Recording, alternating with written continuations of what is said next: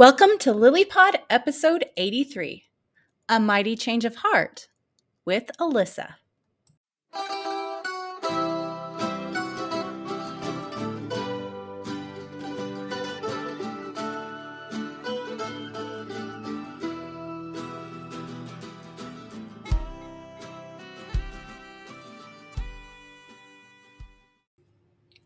Jeff and Kathy Teichert bringing you another episode of LilyPod, a production of Love in Later Years.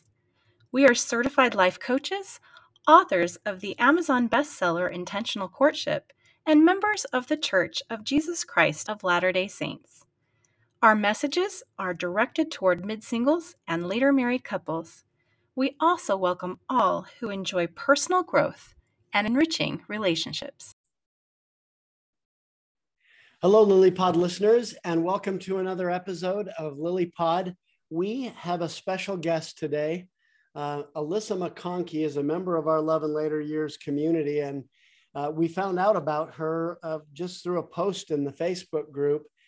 Uh, but as we've talked more, we think she has a really fascinating story to tell. And uh, so we wanted to get her on here and give her an opportunity to, uh, to do that. So, Alyssa, can you tell us, first of all, just a little bit about yourself, and then we'll get into your story uh, for, you know, further on. Yeah, um, I'm from Salt Lake, was born here and spent most of my life here, a little bit of time in California growing up, but here, graduated from high school, graduated from the University of Utah in human development I got my studies. So all three of us have that degree. Yeah.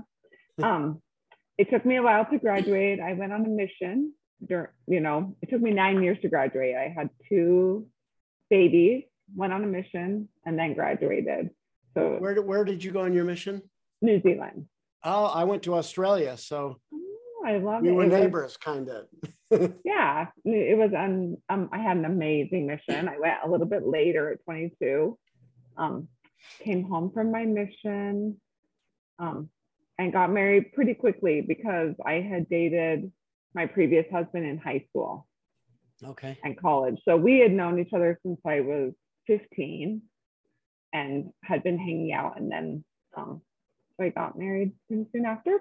Um, did he wait for you? Is that the plan or did it just work out that way? It just kind of worked out that way. We both almost married. He was actually engaged to someone different. I almost married someone different who had written me during my mission, but we both ended out ending those relationships and then but not with each other's knowledge kind of not hoping. Anyway it just kind of worked out that way. Oh, well, he didn't i didn't wait for him and he didn't wait for me. It just and then independently you both became available. Yeah. Okay. so one one less relevant question but i think people are gonna are gonna wonder uh, are you related to bruce r. Mcconkey i am and that may come into okay. the story eventually but so bruce is my grandpa's brother my grandpa's oldest brother. So like your great uncle then? Yeah he's my great uncle. Okay. Um, all right. Yeah i grew up with him as an apostle. So yeah we, we can you can feel free to bring that up as we as we continue. Did you have more on on your introduction? Um, well, just a little thing about Bruce that I'll bring up is I didn't know too much about him. You know, I knew he was an apostle, my grandpa's brother, um, but when I got diagnosed with colon rectal cancer, Bruce had that, and he that's what he died from. Oh, that's right. And and that's what his oldest son died from too. So it kind of became more Joseph. Um, eventually passed from that. You got more of his genes than you wanted. Oh yes, I realized that on Ancestry because I connected to both of his daughters, but it didn't say McConkey, and so I was like, "Who are these women that are like my cousins?" And then I found out they were Bruce's daughters, and our DNA is really similar, and thus maybe the cancer. But hmm. it can run in families. Yeah, no, and he no. loves to run, and we just have a lot in common. I realized, like, oh, oh he was a runner too, and was your was your grandfather Oscar McConkey? Which one was he? Britt. Britt. Okay. Yeah, I think he's the third son. I think okay. it goes Bruce. It might go Bruce Britt Oscar or Bruce Oscar Britt, and then James is, is the baby of the family. I, I know of Oscar obviously because of he was a prominent attorney uh, when I was going to law school, really. So Oscar Senior is that who, like my great grandpa, or his, or Bruce's I think it brother? would have been your grandpa, or my grandpa's brother. Grandpa's brother is what I mean. Yeah. yeah. Okay. Because my grandpa, great grandpa, was an attorney too, Oscar. Okay. So earlier, I don't know if you said your school and if I missed it, but what what uh, where did you go to college? University of Utah. University yeah. of Utah. Okay, I went to Utah State, and Jeff went to BYU. Yeah, we're covering all the bases except for Weber. yeah, and then um, as far as like career wise, like what have you done since school other than being a mother, which is a huge job? So I have three kids, and um, got pregnant really soon after getting married. Had a baby within the year, the first year. Had two more kids, um, so three kids within five years stayed home with them for until my youngest went to preschool and then I started teaching preschool and took him with me to work. Do you have boys and or girls or two girls and a boy? Okay. Okay. And then yeah, and, and I really wanted to teach preschool even before. So it was a perfect I tried to do other things and then I always missed my students and just yeah. go back. So that's still Those kids you... are so cute, like such cute ages. Yeah. And that's what I still do. I've done it for 16 years. Awesome. Excellent. and one one last personal question: What do you like to do, like hobby wise? Hiking. Okay. Oh, well, I love hiking. we like that too. Yeah. So I love hiking. I love being outside. I mean, I was a swimmer in high school, but um, but mostly hiking, some running. I haven't been running as much since um, I've gone through chemo and stuff like that. But I imagine. Yeah. You've slept as much as you need to yeah but i've handled chemo yeah so much better than a lot of people so i'm really really grateful you Good. don't look sick i mean really you don't yeah. Well, I think you mentioned to me that you are believe, trying to believe right now that you are cancer free, and you're going to find out soon if you if that's true. Yeah. So, so I believe you're not that you are cancer free also. Yeah. I mean, I'm I will not be bitter either way but I'm just trying to be hopeful. You know, yeah. hopefully they're like, we can't see any sign of it. And that I'll find out at the end of the month. Okay. If they can see the tumor or not. And then that will decide about if I get surgery. Yeah. So um, so this is in July when we're recording this, but I believe it will come out in August. Okay. So by then we'll know. Yeah. yeah. Yeah. So you'll have to let us know. Yeah, we'll yeah. definitely be praying for you and interested to hear. Thank you. I I appreciate all the prayers. I do feel like it's made a big difference. And I've been pretty um, public about my cancer diagnosis, put on Facebook, because yeah. I appreciate all the prayers. yeah. Yeah.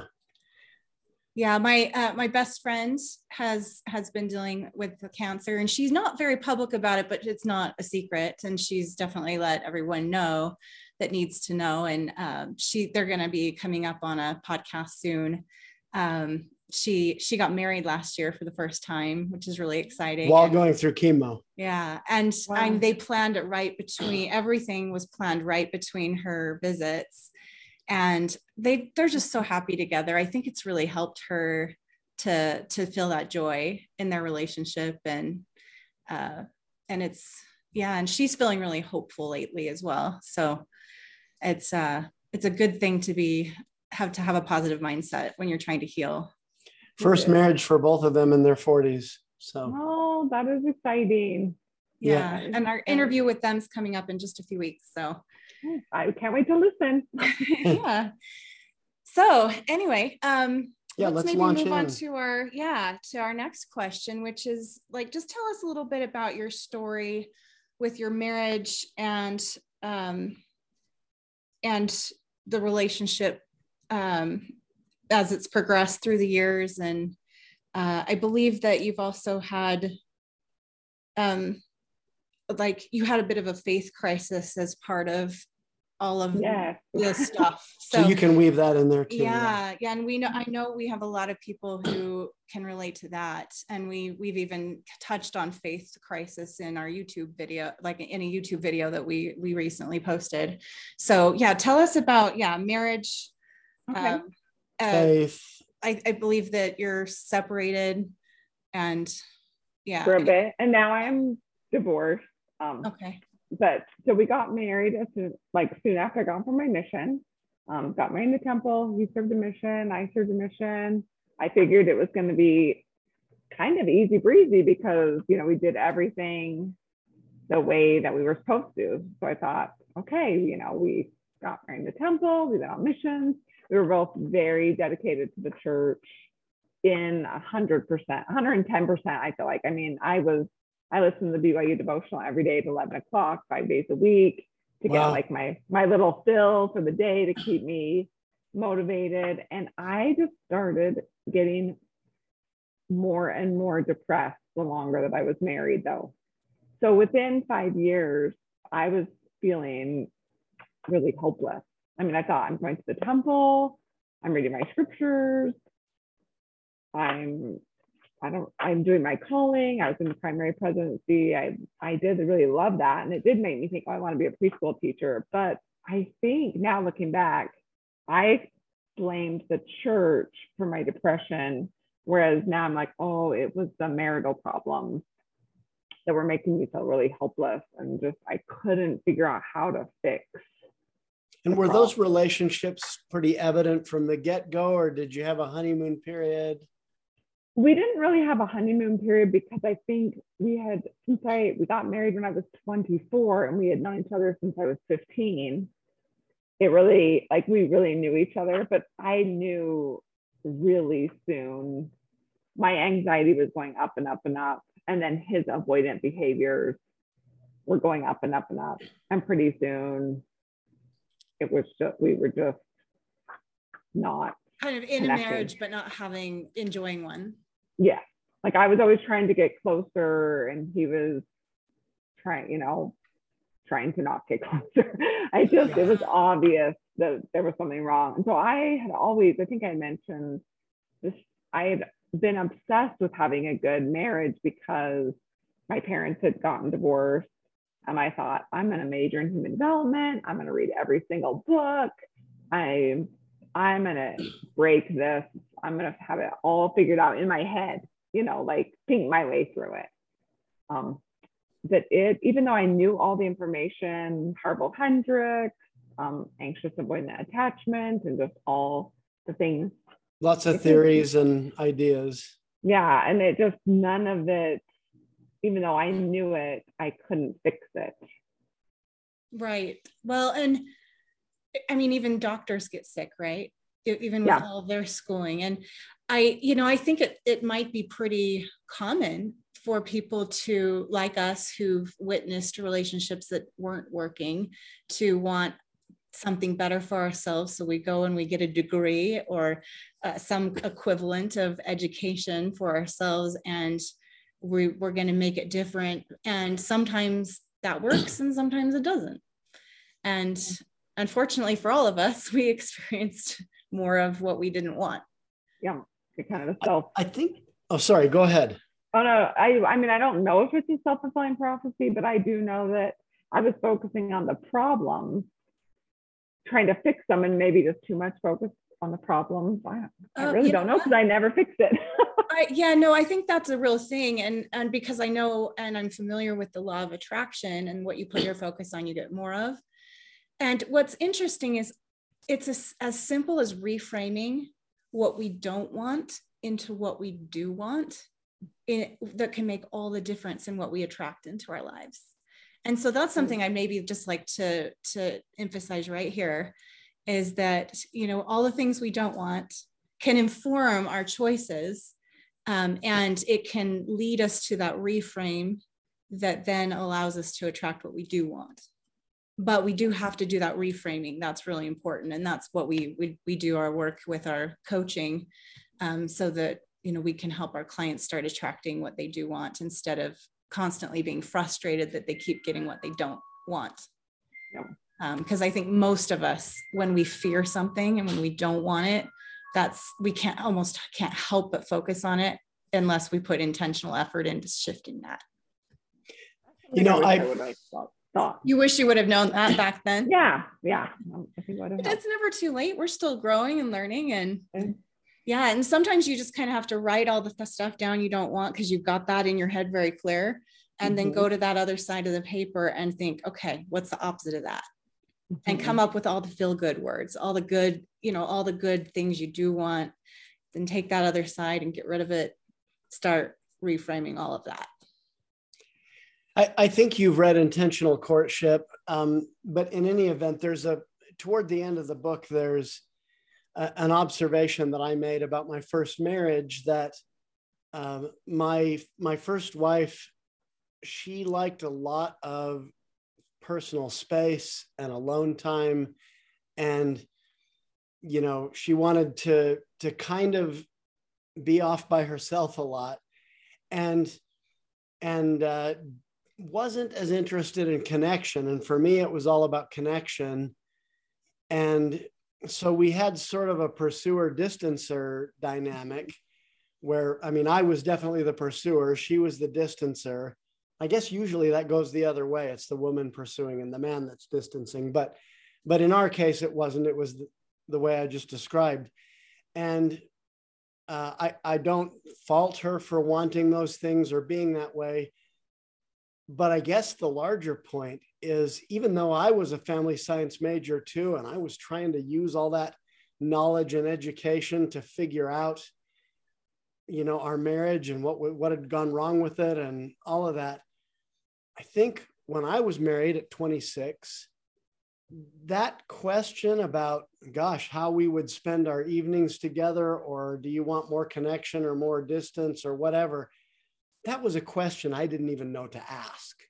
You know, it was one of those things that can come up in marriage. And I, I mean, even with all the education that I had in that, it didn't, uh, you know, it, it, there was a certain level of life experience I just lacked uh, in being able to even assess whether that that was going to be a potential issue.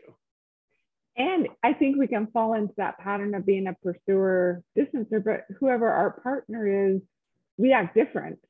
So in high school, when I dated, the guys that I dated were always the pursuers, and I was always distancing, like, ah, and then I got married, and then I became, you know, I thought we're married. I became the pursuer because I'm like, okay, we're married now. We can be, you know, physically close and emotionally close. So I'm all in.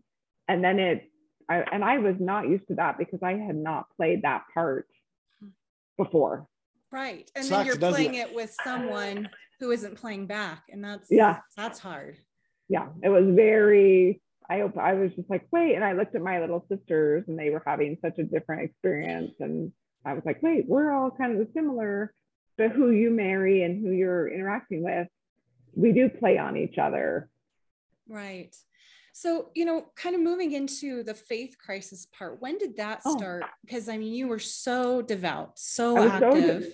So I was so devout and I was becoming so unhappy. And I thought, okay, well, it must be our life plan. Like it must be the church. If you do everything the church says, you could still be miserable. So maybe this is just wrong. Because I'm not happy. I couldn't pray anymore than I was praying or be any more active. So my solution was okay, let's not be members and let's just focus on our relationship and be authentic and try our own path, not the path that the church gave us. Was that kind of your next thing to try? Is that Yeah. the idea? I mean, I went to therapy and I told my therapist that idea, and she said, Yeah, I don't think that's going to work. And I was like, Well, I have to do something because I cannot lose my marriage. Yeah. I was more scared of losing my marriage than I was of losing being a member of the church. I was so holding so tight to it that this this has to work. Because it was the most important thing that you'd ever Done. Like my, in- part or- thinking about your whole Yep. life, wanting Yep. that more than anything. making it work with the kids and we were a family and this is just what families do and so this will fix everything we won't we'll focus on each other and our interests and so i left i had been gone for maybe 10 years from the church and it wasn't getting so much better so i figured if he joined me on that route it would get better and for a little bit it did and then it just started to get Did he worse join you in the? in being inactive. Yeah. Yep. He, he was like, okay, you know, okay. I mean, I kind of pulled him kicking and screaming. but he finally was like, okay, we'll give this a try. Um, and for a little bit, it was good. And then it just started to get worse and worse. Like I was like, oh, this is even worse than before, you know, like it just was bad. And so I could see then that I was like, and I even brought up, let's go back to church. This experiment failed. failed. I was like, this, this failed. It's worse. Our relationship's even worse than it was before. Let's go back. And then at that point, he was like, oh, I'm never going back. Oh. I'm never going back and I don't want to do counseling. And I just, I'm done. I just, he was just. And at that so he point, wanted the divorce at that point. He, he didn't, at that point, he was just good. He is like maybe your previous wife who was just kind of good on his own. He didn't really want to have an engaged marriage, but he didn't want to go to counseling, but he didn't want to get divorced at that point. He just so said, you were just, stuck with the choice can I live with this? Oh, yeah. And my therapist told me, you know, if you stay like this, you are going to be the loneliest person. You, I do not see you being happy if you stay and you will just be so lonely.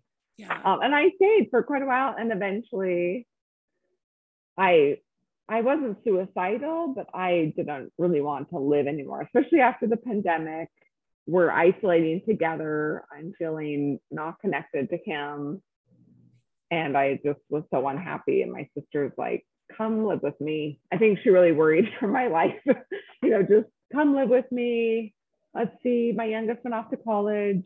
Yeah. I moved in with my little sister. Um, and I did start to do a little bit better, but the idea of getting divorced also put me into a tailspin like I just I started having panic attacks, which I had never had. Um, well, it doesn't help I, that you were also experiencing a worldwide pandemic at the same time. Yeah, yeah, I was just like, oh, it was all yeah. I mean, I just the idea of getting divorced, just I was I really related to Jeff when he would talk about that in his podcast of just I just thought this is my life's work. This is everything I've dedicated myself to for 23 years. And even before that, because I had prepared to get married, reading all the books and just being so excited, and just to have it fail in my mind was just, I just, yeah, couldn't, I couldn't deal with it. So I tried medication that did not. It was your biggest fear, and it, it was, was, my happening. biggest fear. Yeah. It was happening, and I just medication didn't help. And this is where I have to say, I knew I had to sign the divorce papers, and that's when I decided to find out my membership number and contact my bishop, get a patriot. At this point, how long had you not been? 10, about 10 years, you said? Oh, at this point, almost 20 years. Okay. Since I had gone to church. Okay. Like, I mean, I had gone for like a blessing here and there, but it was almost 20 years. But I. So were your kids not members either? My youngest is not. My older two were baptized, but my youngest had never because even at that point um, his dad was he kind of had left too because right. I had and I still hold so much guilt. It's still something really hard for me that I'm like, why why was that my idea? It was so terrible. well, you were trying something yep. different. Well, yep. I think you said you had some negative interactions about the church in your relationship, right? Yeah. And, and that yeah. was part of it that was i definitely thought that i saw there was a lot of kind of inequality that i started to think was the church's fault. It was patriarchy kind patriarchy, of patriarchy yeah and i thought okay well when that's removed from our lives then my marriage i'm going to be treated like an equal and my views will be seen as just as important as his views. Mm-hmm. and no i was like oh the church it's been really eye-opening to me um, that I think there was a show that just came out under the banner of heaven. I think that's mm-hmm. what it is. And people were like, oh, the church makes men act in these ways. And after what I experienced, I was like, oh, the church was the best thing that ever happened for my previous husband. Without it, it was it made it worse. It made it way worse. I mean, so we can blame we can blame religion, but I think often they just are using religion in a way that's not healthy. Right. It was more of a psychological problem and religion was just a tool. Yeah. So, did you get the deep hollow ache? the deep, you mean with getting divorced? Yeah. Yeah. I mean, I still just struggle that I I always thought I'm the oldest of five, and I think I always thought I can fix anything. We're all like the oldest I, children, by the way. I'm the yeah. oldest of three. Jeff's the oldest of how many? Six. Six. So yeah, and I had the same thing. I thought, oh, I can, I can fix whatever yep. comes up. I, you yep. know, I'm smart enough and yep. blah, blah, confident blah. and capable. I was like, oh no, you know, because especially we are both um, competent, good people. Like I knew I was just like, well, this has to work. We cannot give up. And even still, I get where I'm like, no, this isn't right. We have to fix this. And that's where I have to like step back because it's a very like codependent, controlling, like I will force us to fix this. And you can't force no. people to do what they don't want to do. So you have right. to just let you go. You can't talk them into it, no matter how smart you are. And I've tried. Me too. You know, like, nope, this is this is eternity. These are our children. I know that this is meant to be, and there is no. I'm like, and that is where I'm like, you have to let people live their own lives. Right. And honor agency. And honor agency. And when right. we try to take that over, we become in more like Satan's tool because then they hate right. that. You know? Codependent and mm-hmm we create lots of drama instead of helping solve it. Yeah. Yeah. Um, so, so did you feel that rejection in your body somewhere, like in your chest or in your stomach, or like, did you have that sort of physical pain with the the divorce? Um, I don't think this. I mean, I think I felt it in my depression. So five years into being married, I think I just really started to feel like I was less than, and I thought, oh, it's the church put me in that position. The women are less than. Um, and I was depressed and I just wasn't.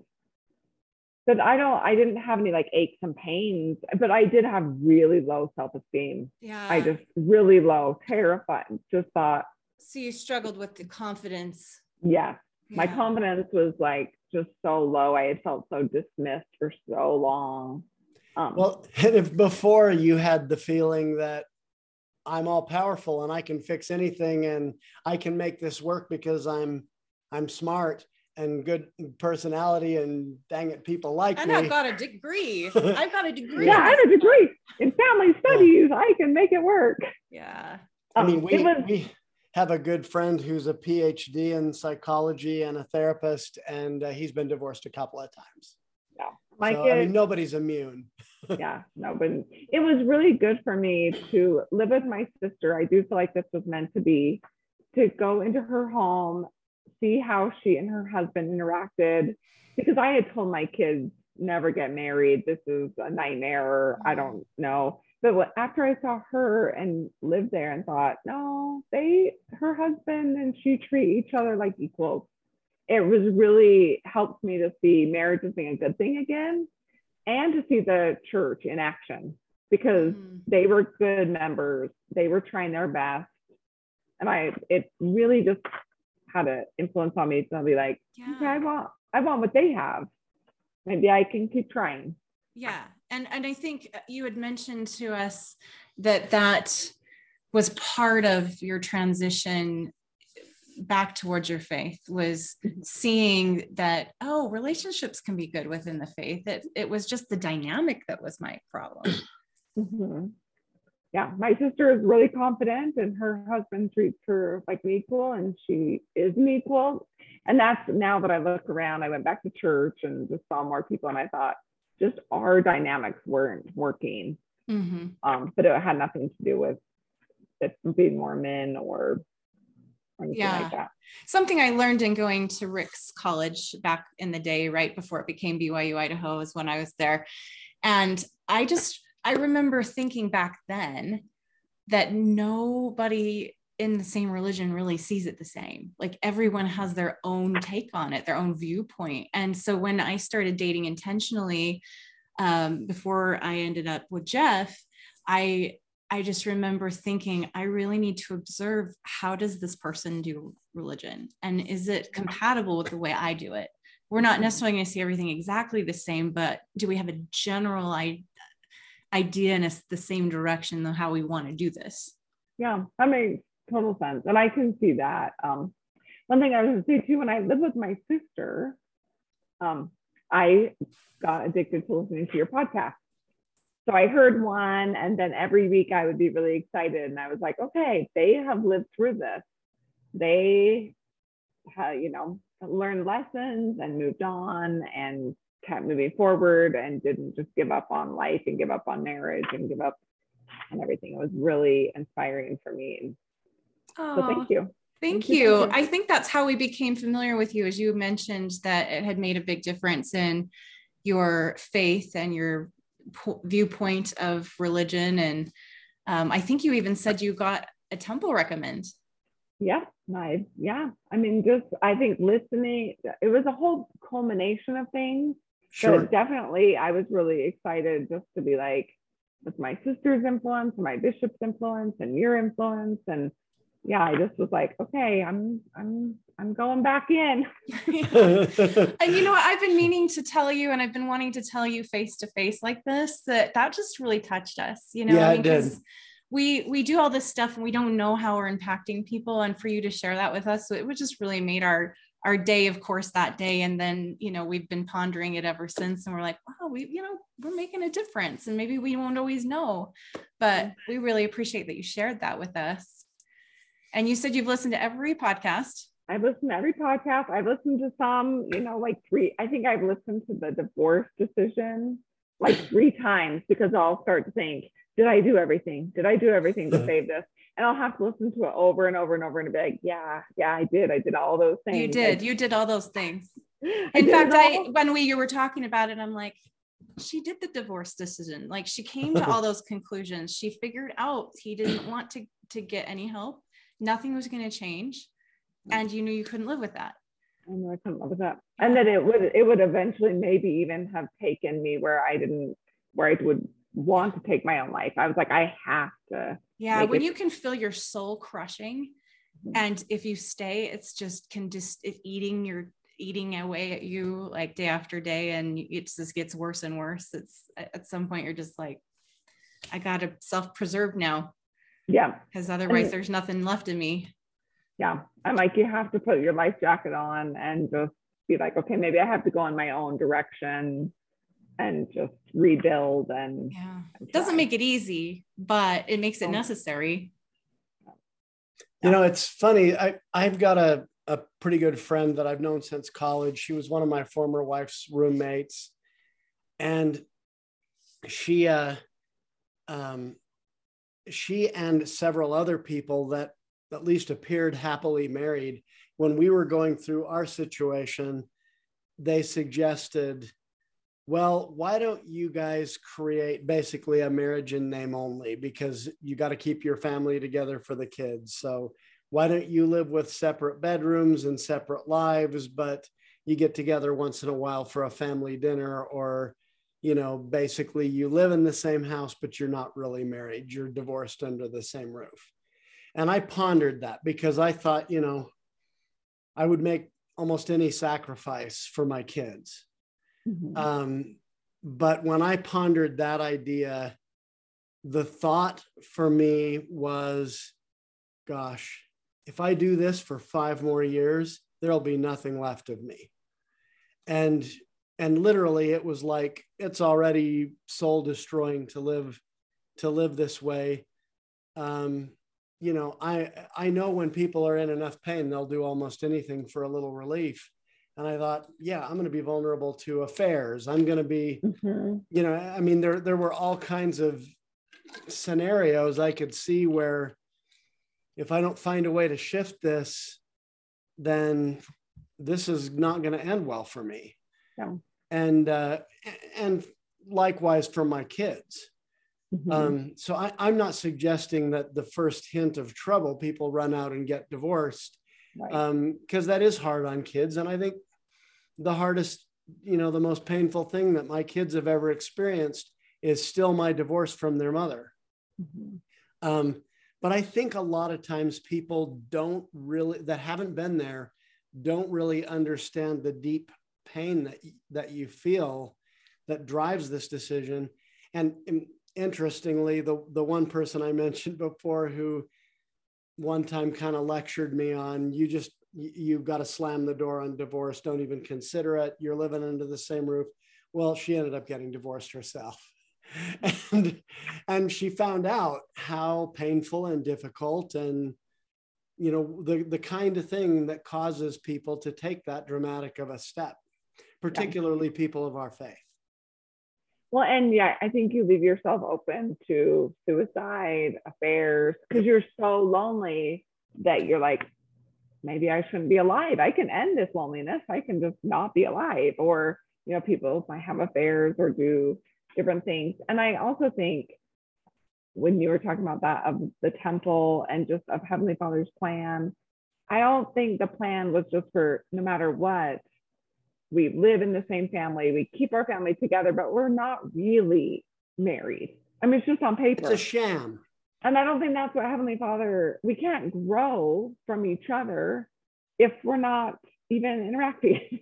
right. Well, and, and I, I think the way that we help each other to grow the most is by being kind mm-hmm. and aware when we're triggering each other and being sensitive to that and allowing that, that those triggers to come up and to be healed and released rather than pouring more salt on those wounds that um, you know we all carry from childhood and you know mm-hmm. various experiences you know during our our uh, during a Facebook Live we did recently, um, we I, I, mentioned that Jeff and I, between the two of us, have been mar- had gone through four marriages and four divorces before finding each other, and in really in order to prepare us for the marriage we have now. And I thought that almost sounds like I'm proud of it. I'm not proud of it.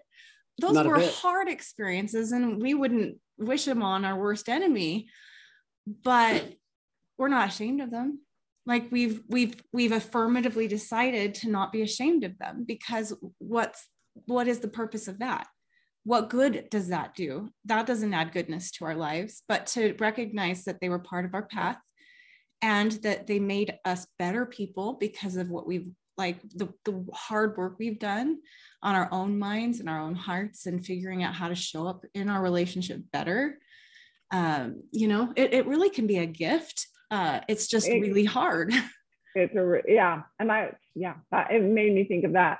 My divorce was so hard on me that finding out that I had cancer, it didn't even, it didn't even seem like a tenth a big deal of the hard that's how hard my divorce was for me. Yeah, I mean, my just, sister died around the time I started kind of separating and like, you know, trying to figure out if if my marriage could work. And it actually did go another 3 or 4 years after that, but at the time we were on the brink of divorce and then we eventually did, but like when she died, I was like and, and and some people who've experienced death of a loved one but not divorce do not understand how we could say this, but um, Jeff felt the same way about the death of his little brother. It's like, yes, it was, it was very hard, hard and it was sad, but nothing compared to like the severing of an intimate partnership. That is just really rough. Yeah. And yeah, I 100% agree. On the gift side that I was trying to go towards is because I had done the divorce, it was so hard for me. I feel like I was more prepared so I had signed my divorce papers, and a few months later, um, I was diagnosed with cancer. Mm-hmm. And I feel like the work that I did to get healthy and spiritual from my divorce, mm. that also put me in a place that I was so much better to deal with. Yeah. This. So you're almost like, like, cancer? I can handle this. I can handle this. I really did. I mean, I feel like it, of course I didn't want to hear that because I didn't have any symptoms. Oh, here's another little plug um, for getting a colonoscopy because I didn't have any symptoms. And I didn't, you know, I just went getting my regular preventative. I go in. So it was very shocking. And I was almost didn't believe it. I almost had to see the papers and I was like, no, this is not me. I'm really healthy. This can't be happening to me. Um, but it had really prepared me to face just to face what I had to face because cancer still, I mean, chemo is hard, radiation is hard, surgeries, I mean, and some people don't make it. I mean, it is not an easy thing. Um, but I think all of our these things can be a gift if we turn the perspective to make it a gift. Oh yeah. We can grow. Well, and I don't know if you have have done this or felt this, but I know at one point I felt very strongly. I believe it was in the temple that I that I got this revelation that both of my marriages and subsequent divorces were part of my life path. And I knew it. Like I knew it deep in my heart. And so anytime I felt tempted to regret a decision or think maybe I should have done something different, well, there's no should haves if it's part of my path. Right. And it, I think God needed me to know that because I, it was, it was very clear. Um, have, have you felt any of that? I have more with my cancer diagnosis that um, I was never angry or bitter or like, why is this happening to me? And I kind I feel like my sister thought she, she, made a comment. She's like, it was like you were juggling with the divorce and then you got thrown a watermelon, you know, like with cancer, like how was this even? But with that, I very much felt like I probably chosen to have this in a previous, in the pre-existence. Like yeah, I, I felt like I lost everything that Job lost except my health. And of course, you lost that too in the middle of everything. Um, but the good news, of course, is that God gave Job twice as much as he had before. And of course, I believe he's going to give you twice as much as you had before. Um, I, I want to ask you, though, I, I, I just know in my own experience, I had the words of President McKay ringing in my head no other success can compensate for failure in the home. Oof. And so getting divorced, I kind of felt like, okay, that test has, we've got the results, the, the results are in, and I'm a failure. I get an F. And I'm sure there's so and many people who feel that way. Did you have that kind of, I mean, whether it was through that specific statement or not, did you have that kind of Latter day Saint guilt over? Oh, and I, I still do. At the thing yeah. that was most you important. Oh, okay. I mean, I still think, how did I not make this work? But something that does really motivate me that my bishop said when he was about to give me a blessing um, about my kids, and I worry about my kids. How could I? I want to pass on better things to my children, and and he was like, it's the long game. And so I've tried to focus on that I can be an example to my kids now as they watch since I have cancer and I've been through divorce. How am I handling it? How it's the long game. How do they this, how do they see that. me? And so I can show stew them. takes a long time to cook. That's how I say it. Yes, the stew takes a long time to cook. And they will face hard things. And I can just keep choosing to be obedient and faithful and trust in the Lord rely on my savior, have a good attitude, try my best, you know, repent and move on and let those things go because that's why we're here. I mean, we're all going to make mistakes, and I just need to show them keep on going, just, you know, repent, make better choices, learn, grow. Yeah. You know, I love that you mentioned letting go because there are so many things that we find in the divorce process that don't serve us. Um, the the guilt the the i've failed uh, feeling uh, because if we're in the long game that's not going to serve our long game. Uh, but recognizing it's part of our path which is what we are encouraging people to believe because I, I, I guess how do we know it's part of our path is because it is, it is. exactly. So might as well accept it and and move forward from that, you know, and let go of the all the thoughts that, you know, really just kind of keep us stuck. Yeah. And why say stuck? I mean, it's just not. I have wondered if my cancer is connected um, with not letting go. Mm-hmm. I feel like I held on. I mean, I've been married 25 years that I maybe held on too long but I still struggle, even though I said that was too long. I still struggle with being just like, it's done. and move on. Tell us how you, through the blessing you got, it gave you the courage and the power to sign those divorce papers. Can, you tell us a little bit more about that? Yeah, um, I just felt like I shouldn't. I didn't want to, and that couldn't have been God's plan for me to sign these four papers. I was like, nope, I can't. I can't do it. Um, and in the blessing, He like let go, forgive. You know, there's things in store for you. Just be kind and loving, forgive, move on, and just that advice to just forgive and let go and move on. I still think is the best advice because if I start getting upset about the way our marriage worked out then I'm just not productive. It's not productive. Right. right. No- and we we can get really tempted to ruminate on all of that stuff and just lose our peace to it. Can and you yeah. can you picture um, you know, now or before or, or before you go to bed at night or whenever, can you, you know, sort of close your eyes and picture God sitting up on his heavenly throne saying, Look, kid, be patient. I have something much better for you. Uh, stick with me. Mm-hmm. I, I do think that is stick with me.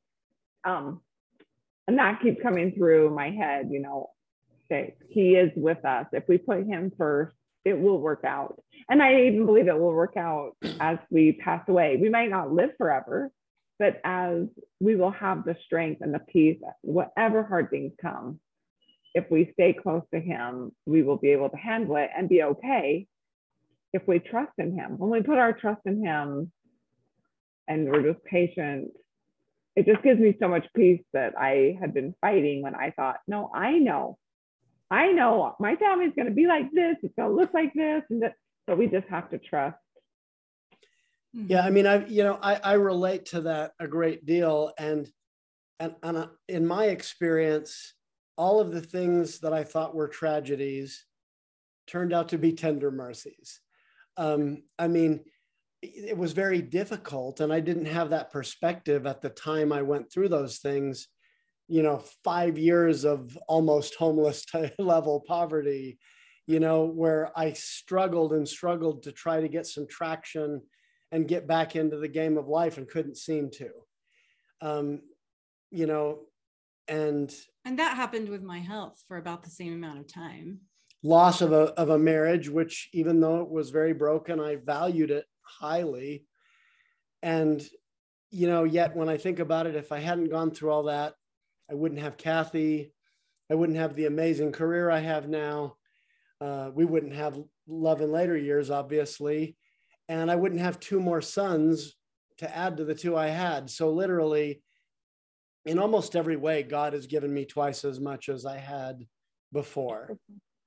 And uh, I, I think it's hard, though, when you're in the middle of the trial to really understand that, well, like what Paul promised us, all things work together for good to them that love God and are called according to his purpose. Well, and we're being shaped through these experiences. And for me, um, illness has helped me know how to slow down and the importance of it, and that I don't get to control everything, and that I don't get to push my body to the breaking point and not have it break.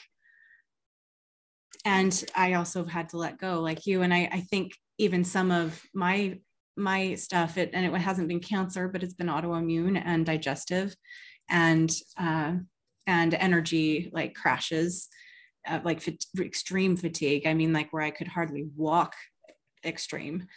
And uh, I, I just remember all of that, you know, helping me learn that I, I can't, I can't just give until I'm on empty.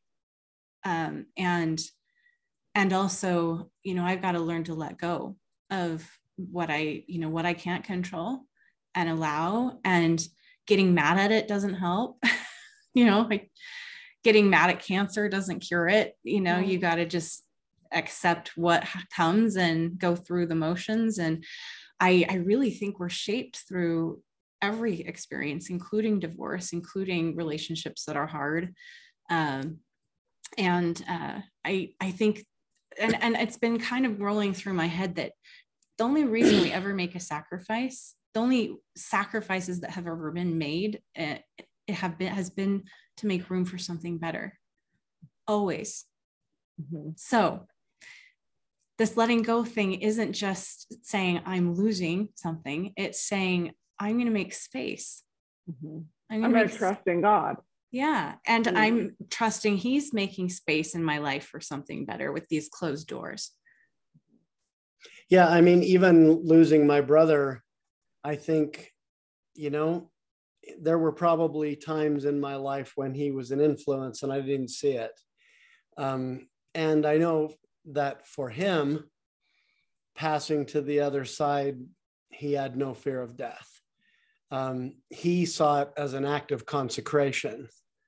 Um, so i think even with that i mean i i didn't want it. You know it was very hard to lose him but but it also made space for some really important things.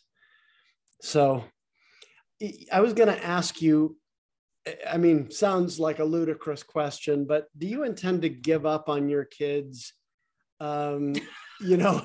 It is uh, a ludicrous question. and they're you know you mentioned that they're not that they're not in the church and you know do you intend to give up on them? Um no i mean i love them like i always have loved them i've been really lucky with my family when because i know i talk to people who haven't had my experience when i decided to i mean i went from like in the primary presidency going to the temple to just nothing like then just I didn't go. I took my garments off. I didn't, I was just like, I'm done. And my family was so great about it. I mean, not that they were like, yay. I mean, they were sad, but they didn't, they just said, we love you. You know, my grandparents on both sides just, we love you just the same. We love you. We love you. We love you. And um, you and so that I feel like I've had a great experience. that, that is they so were, good. They were so kind and great Good. And and but I feel like I want to be the same to my kids. I'm like, I love yeah. them and and the, the point of my ludicrous question yeah, What is, is the point, Jeff? well, uh, Jesus said, you know, that that if we being evil know how to give good gifts to our children, uh, how much more is God willing to give good gifts to us? And so I think anytime you feel like um, I've failed, I've made so many mistakes, you know, is God finished working with you? Well, if you're going to persevere with your kids, um, he's certainly going to persevere with you. And and I also believe that redemption has a lot to do with restoring things that were lost. It doesn't mean like like Kathy said, it doesn't mean that those things are within our control. I mean, I've got a son that's a daredevil, and Kathy could tell you, you know, we were hiking with him last summer. Just hops he just hopped off this cliff onto a cliff below several feet, where one false slip would have meant death. Okay, that kind of stuff drives me nuts about oh, him. Oh yeah. But I can't do anything about it. You know, I I can give him my opinion nicely, but he's going to do what he's going to do. Mm-hmm. And and so I can't make him, you know, I, I just pray that he'll live long enough to wise up. Yeah. and uh, he's and he probably up. He probably will. I mean, that one thing, if you would have known me 10 years ago or 15 years ago, I no one, including myself, would ever, ever, ever, ever, ever think that I would go back to the Mormon church and be active LDS. I would have bet a million dollars against that ever happening. So if it can, so part of me is like, if it happened to me. we never know what our what life holds for our kids and what it's going to take. And a lot of times, tragedies. I hate that there are tragedies, but my daughter had a tumor, a tumor in her spinal cord, actually within this like last two years. Mm-hmm. And when she came out of surgery, I could see a huge change in her towards spirituality, that she had made some gains. You know, she was having panic attacks, she had a lot of pain in her nerves. Anyway, I could see that when I talked to her about trusting in God, that was the only thing that we got to help calm her down. And so things can happen, or, you know, tumors or tragedies or and we never know what good is going to come from that yeah right. i mean and and i take the position i've got a son that also isn't uh, involved in the church and hasn't been since his teen years he's in his mid 20s now. Um, but i just take the position that ultimately he's coming back. Mm-hmm. um, and how is that going to happen and when? Couldn't tell you i don't know. But you love him the same either but way. i love him the same. I, yeah i don't love him less because he doesn't go to church and because he's had some other you know issues that i wouldn't have wanted for him. But but yeah i look i i, I try to not become codependent about it by saying you know god knows how to do his work better than i do mm. and god knows the end from the beginning and have you heard the orson f whitney quote where he says Joseph Smith taught, and he never taught a more comforting doctrine. And he talks about kids who stray. And he said that the, the temple covenants of their parents will ultimately draw them back to the faith and to their family and all the rest of it.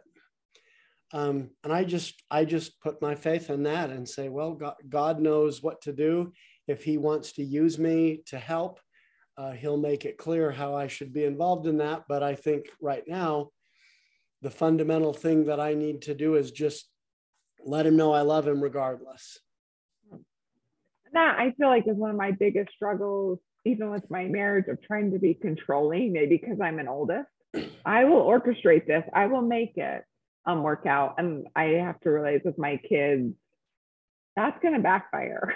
right to try to force it. I was like, that is a struggle. I feel like I really need to be like, I love you. I love you. Period. And I'm in the long game. Is what you, the, you yep, that Bishop, Bishop Lunt. I'm like, that was a great quote. yeah, that's yeah, that's awesome. And you know, I don't think I've necessarily shared this because I don't think it's been pertinent, but I I feel like I maybe could share it right now. Is that for a few years I didn't go to church and I I never removed my names from the records or anything, but I was pretty bitter about the way I witnessed religious interaction growing up. And I I needed to unlearn because I, I was like, if if I'm feeling all these negative feelings of shame inside me, this is not working you know and that was more of a psychological issue than a religious issue but i needed to to to to figure out how to separate that for myself and i don't know if you've experienced this coming back but it seems like when you do a purposeful unlearning of what you didn't like about how you either you practice religion or how you interacted with others or what you witnessed it seems like you come back in with a stronger spiritual foundation and the religion then is there to support your spirit. I have i i do feel like i've come back even stronger than before mm. and i Maybe. was pretty i was pretty diehard before too but i was actually very much black and white and now that i've left for almost 20 years and I'm back i can see things and i can I am more compassionate to why mm-hmm. people might leave. You know, I'm like, oh, my situation played a part in it, and we don't know what everyone's what's going on for everyone else. So we oh, not a tenth judge. yeah. Yeah. So I'm much less black and white, much less judgmental. Yeah. Much more compassionate. Yeah, that's how I that's how I feel too.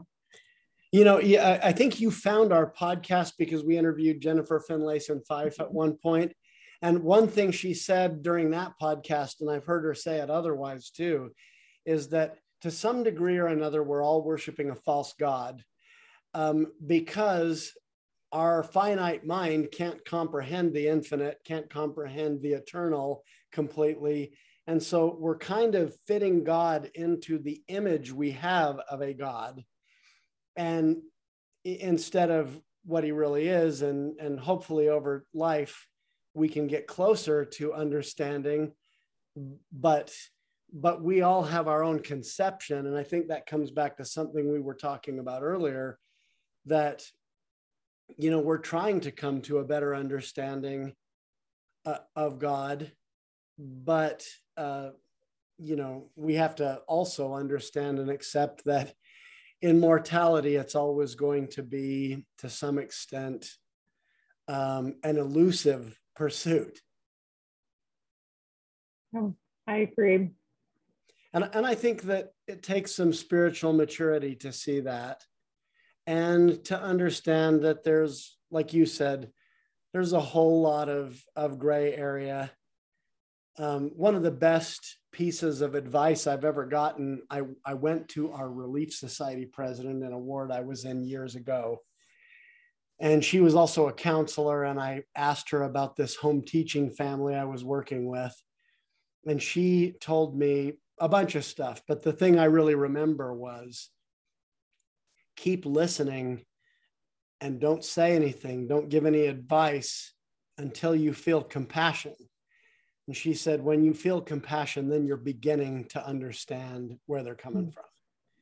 And, oh, I and I found that to be really good advice. It's like you said, we don't know, really know what's going on with people, why they might have chosen to leave the church. Um, we just we we're not in their heads and we don't understand.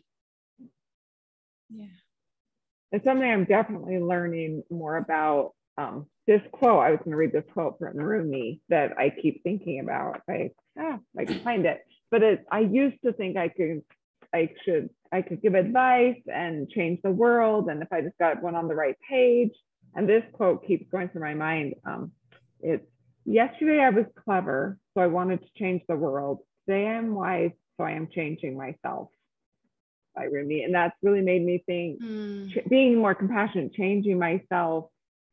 I will understand more. I don't don't even have to worry about changing other people. Just worry about well, and it's through changing ourselves and showing up as our highest and best self uh, with the highest energy vibration possible every day is how we change the world. Mm-hmm. Through example, and it doesn't have to be, and just through the words that we say without like saying, do this, do this, do mm-hmm. this, which. Well, and the happier you are living the gospel, the more your children and those around you will see that there's some benefit in it. Mm-hmm yeah and when you My, do so with compassion that's even added bonus because then they also feel like you understand mm-hmm. it's yeah my dad is a great example um, he is divorced but he lives the gospel as best he can and he is very happy and it definitely has given me more hope that he's remarried and i'm just like okay it's been a good example he doesn't have to preach it to me i can just see it that's good. I'm so glad you've been loved through all of your hardships and all your choices and and journey and through yeah. journey. So much love. And cancer was that helped me to get so much more love in my life that I would have never expected. Just people coming out of the woodwork and strangers who became friends. I just it's been a gift. I it sounds weird to say that getting cancer or having cancer can be a gift, but I've been shown so much love. Oh, that's so good. Well, let me ask you something about this this journey. You said earlier, I think, that you would have bet a million dollars against your ever returning to the church, which is, you know, a pretty strong statement. So, what was that moment or that salient influence where you just said, okay, I'm going to go back on all of the big words I've said in the past and all of my resolve to never be in, the church again.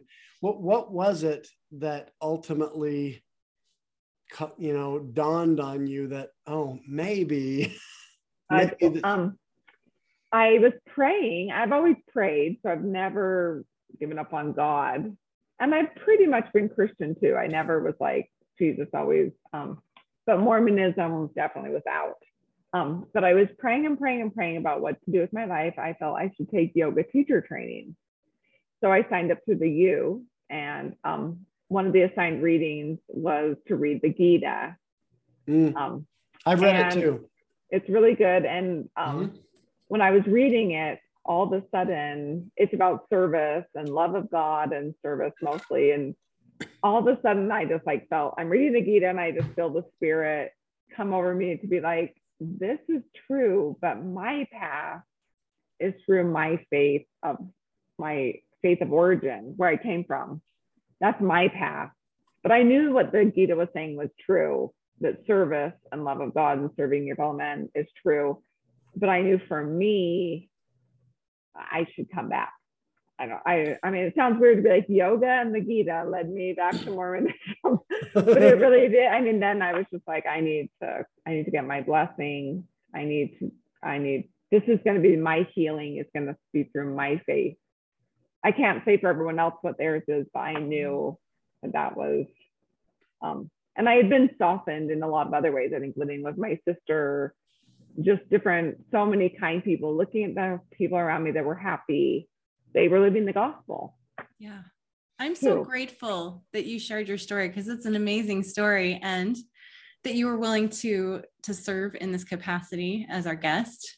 Yes, it is terrifying to me. This is not my I do not like doing things like this. you know, if you hadn't have told us that before, I wouldn't have thought that at all through the interview. You've been very confident and you've been very articulate and you've shared a lot of really great wisdom and um, thoughts as you've you know shared your journey. So thank you. And um, i actually have uh, one last question. Do you have one last question? I have one last question after. After me? Okay.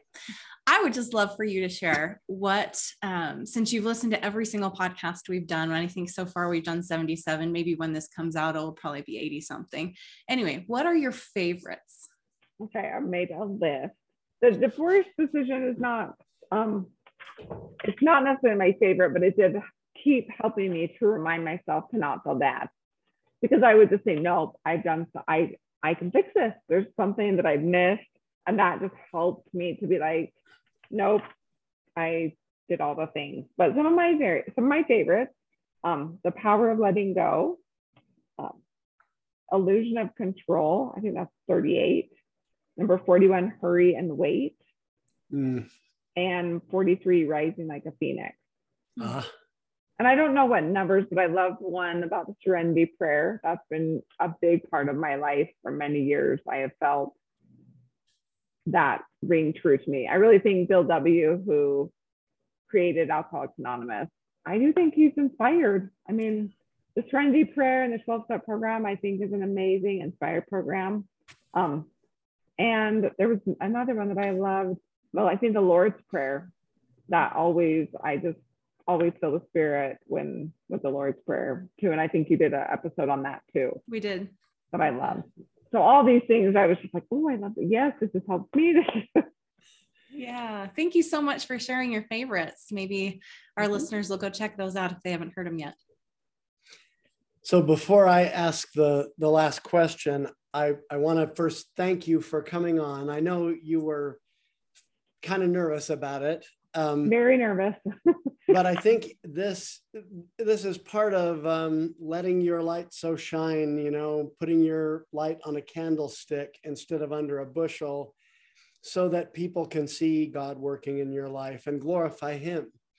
And and I think we've heard a lot of affirmations of faith, uh, despite the the difficulties that you've gone through, whether it's divorce or cancer or any of those, you know, the faith crisis, uh, all of it. Um, you know, I think I think we've heard a lot of affirmations of faith from you.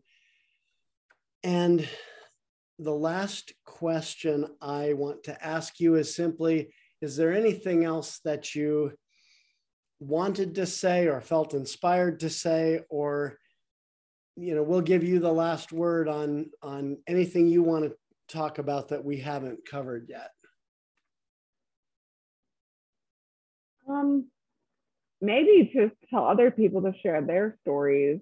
I was really hesitant. I really did not want to share my story um, personally, but I have felt that God wants me to share my story. And my, your stories helped me so much that that has made me think, well, sharing my story might help someone else. And I should do that because you did that for me. So maybe I can do that for someone else. And maybe someone listening to this can share their story with someone who needs it because we just don't know where people are in their lives. And I think our stories are so important. Um, And no matter if you don't want to share it because you're scared or you feel stupid or just, I don't know, but we're supposed to help each other through this life. Oh, I love that. Thank So- you so much. Alyssa McConkey was has been our guest. Um, want to tell you we love you. We're glad you're a part of our Love in Later Years community, and thank you again for for showing up and and talking about your story. And we want to tell our audience to remember, share your story, because any time is a great time for more love in your life. Thanks for listening. And and for watching. Mm. Thanks.